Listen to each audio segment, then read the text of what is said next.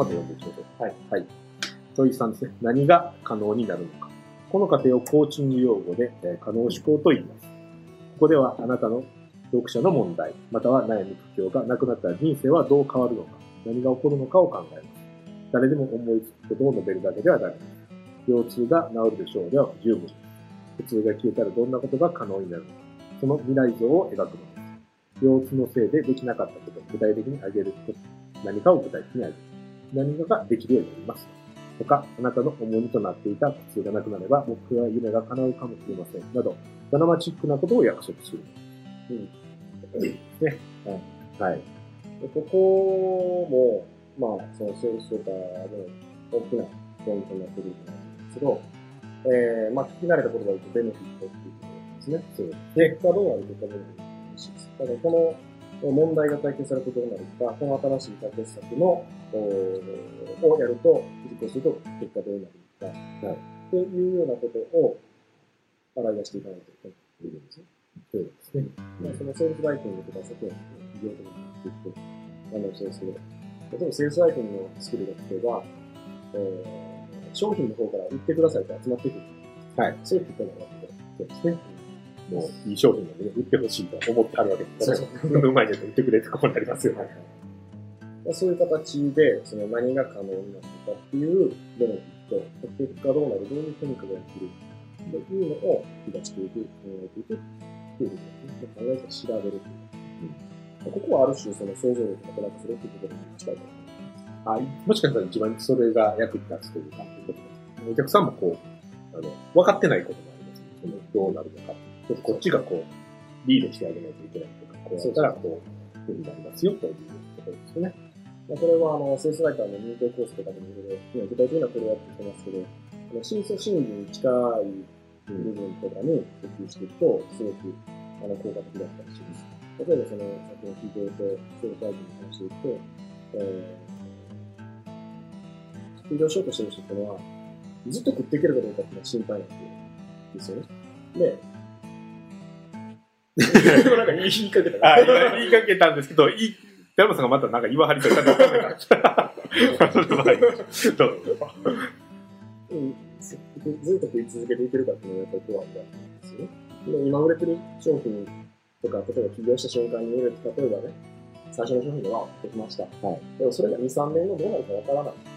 で、売れるスキルがあれば、そのコピーライティングのスキルがあれば、えー、別にその商品が売れなくなったって次の商品を売ってくれでその力を持っているということは、売れる商品を持っていることよりも、もっともっと精神的に安定するんですよ。っていうふうに設定する。そうですね。で実際そうですね。実際そうなんで、まあ、それはもちろん事実に基づいてるんですけど、だから、そうですね。まあ、事実に基づけないといけないっていうのをもうちょっと言ってあげると、あの、ここで何が可能になるのかっていうふうに主張するだけじゃ足りなくて、はい。それを信じてもらうことの方がもっと重要そうですね。嘘つきやがってって嘘つきやがってなるし、読んでるときに、はってなるわけない。なるわけないわ、みたいな。まあそれには、あの、二つの方法で爆発を取って、論と証拠です。はい。これが可能になります。こういうふうになります。こういうこうなります。こういうこうなりますって言ったら、えー、なぜならばいう理屈の説明。プラス、えっ、ー、と、実際の事実証拠で、例えば数字データだったり、実際にそれをやった人がこの声だったり、はい。っていうのでバックアップして、この何が可能なのか、ベネフィットのプレゼンテーションと、それの、えー、ロンと証拠でのバックアップ、証明ですね、証拠。えー、これはツールです。そうですね。はい、何ができるようになるっていうのが大きければ大きいほど、証拠の事業そうですね。ね。はい。では次ですね。四つ目。読んできます。はい。問い4、他社の製品との違いは何かあなたの製品やサービスを使うと見込み客の状況はどう変わるのでしょうかここではあなたの正体を明かす。とともに、あなたの商品が彼らの問題を解決す。ること、それが他社の商品やサービスとどう違うのかを説明します。あなたの独自の売り、す。なわち USP、ユニークセリングプロポジションを紹介す。るのです。ESP とはあなたの製品やサービス、あなたの事業を理由で他社から差別化す。る要素のこと。あなたの見込み客や既存の顧客にアピールできる他社に負けない強みのことです。うん、他社との製品の違いは何かというのを、うん、徹底に考えましょう。ということですね。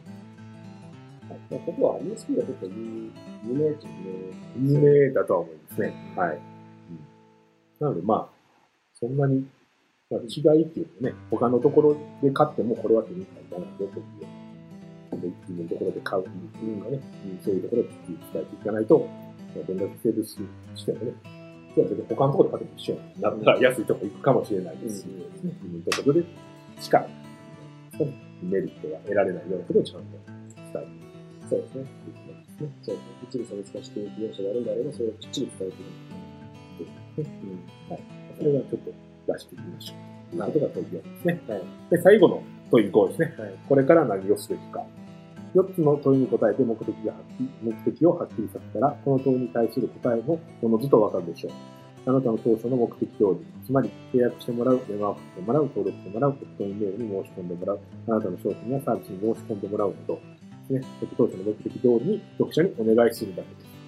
こういうふうにしてくださいと、契約してくださいと、電話をかけてくださいとかお願いするだけでいいですよ。ですね、これはね、まあ当たり前のことのようにめちゃめちゃ重要なので、ね、はい。あのー、よくあるんですよ、この、これ、えっと、このちょっと下に、行動を呼びかけるのですって書いてあるんですけど、はい、これ、call to action って、はい、ふうに言われる。call to action で CTA って CTA、CTA って言われるんですはい。これから何をするかっていうのも、あの具体的な行動の呼びかけをする。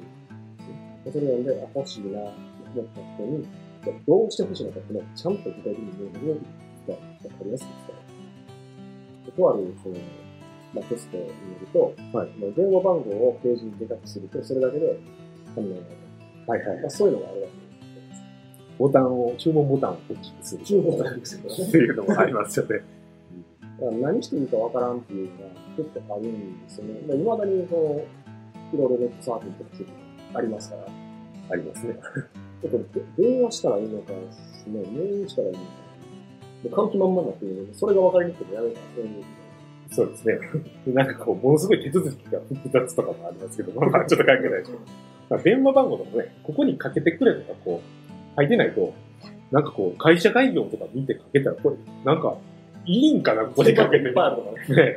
あったりとか。上に書いても下に書いても違うなんかもありますし。うん。やっぱりその、なんていうかな、セールスレターを書いてる人っていうのは、まあ、ページ作ってる人もそうですけど、それに全身全霊をかけて作ってるわけですけど、見てる人っていうのは、もうすごい集中力低い状態で見てるんで、何してくれっていうのをちゃんと具体的に明確に、こう、うん、ぼーっとしてても、寝起きの状態でもわかるぐらい、ね、しとかないと、もう、わかんないですよね、そうですね。うん。だけど、そのウェブの場合っていうのは、あデザインが結構複雑になってる部分が多いですね。はい。ページがザーッとあって、で申し込みページがでも、そのページの一番上の右側にしかないから。もう下の方まで読んでるのに、もう、読んで買う気になった時には画面にはない。そうそうそうそう。どっから買うんだ もったいないですね。めちゃめちゃもったいないですよね。買う気になってると、そこで落とすというのは。うん。まあ、これ聞かれてる方は、もしかすると、この、コールトアクションの部分から見直すだけで、えー、ページの本番が上がるかもしれない。まあ、これ一番確実だよね。ここがもしちっちゃかったり、目立たないということであれば。ボタンでかくするだけで全然、うん、本番が上がるんで。ですね。うん。ページの右上のでっかく電話番号とか、一番下にもでっかく載せるとか、そう、そういうことですよね。そうですね。うん。まあ、何時から何時はここの電話通じるとか。そうですね。何曜日は休みなのでとかそういったことも書いてすると、こう安心して書けば、今は営業中大丈夫だなとかいう、うん。うん。まあ、こういう感じじゃないでしょうか。この5つの上からされていて、まあ、そうですね、この5つのステップをおさらいしていくと、1つ目が問題は何かですね。まあ、読者に、読者とか読み手にちゃんと問題の専門家というか、ちゃんとあなたの問題について熟知してるよということを分かってもらって、まあ、この人が解決かも知ってるかもしれないなと、この人から教えてもらいたいなという状態に、まあ、まずなってもらう。で、問い2度、なぜその問題は解決されていないのかというですね。まあ、今までその人はおそらく他の、その、例えば売り上げであれば、売り上げを上げるための他の商品を買ってきているのにうまくいかなかった。でも、あなたは同じような売り上を上げる商品を売ろうとしてるんやったら、やっぱり今までとは違う、ちゃんと新しい解決策があるということをちゃんと言わないといけないので、この問題は解決されてないので、今まではなぜ解決されてなかったのかということをちゃんと言ったりとか、あとはまあ、こういうタイプのやったらこういう解決策がいいですよという新しい解決策を提案しているというのがステップですね。それで洗い出すのがステップ2。で、ステップ3が何が可能になるのか。いわゆるベネフィットということですね。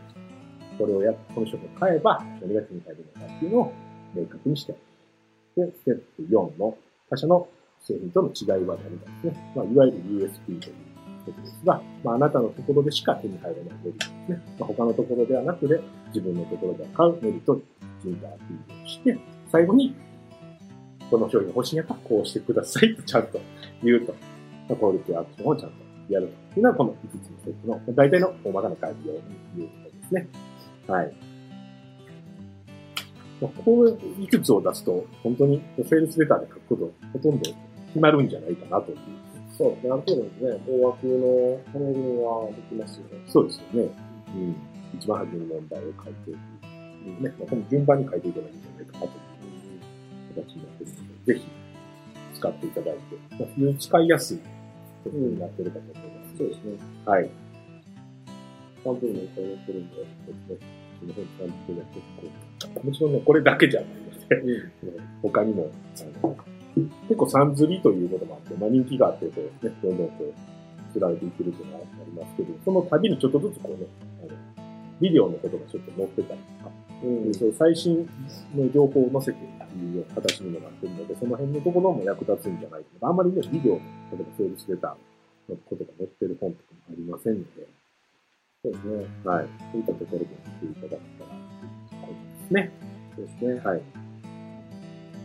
フェイスブックのやってますね。そうですね、やってますね。うん。うん。モバイル端末でコピー作って、そういうところやってますので。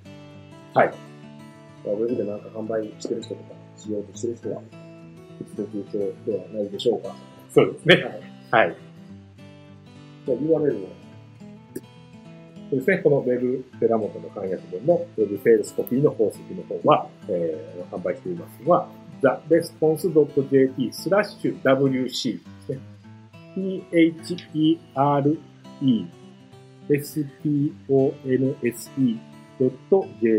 スラッシュ WC ね。theresponse.jp スラッシュ WC ですね。最後の WC は、Web コピーまあ、ちょっとトイレみたいになりましたけど、はい、WC になってますので、そちらの方にアクセスしていただきますと、まあ、これ無料お試しってますので、うん、送料だけ、あの、ご負担いただければ買っていただけると、とてもね、あの、届けさせていただくことができますので、ぜひご覧ください。はい。はい。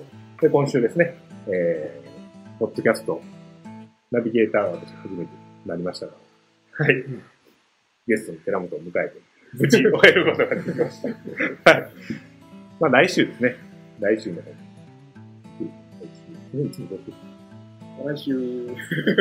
では、来週も楽しみにしておいてください。また来週。さよなら。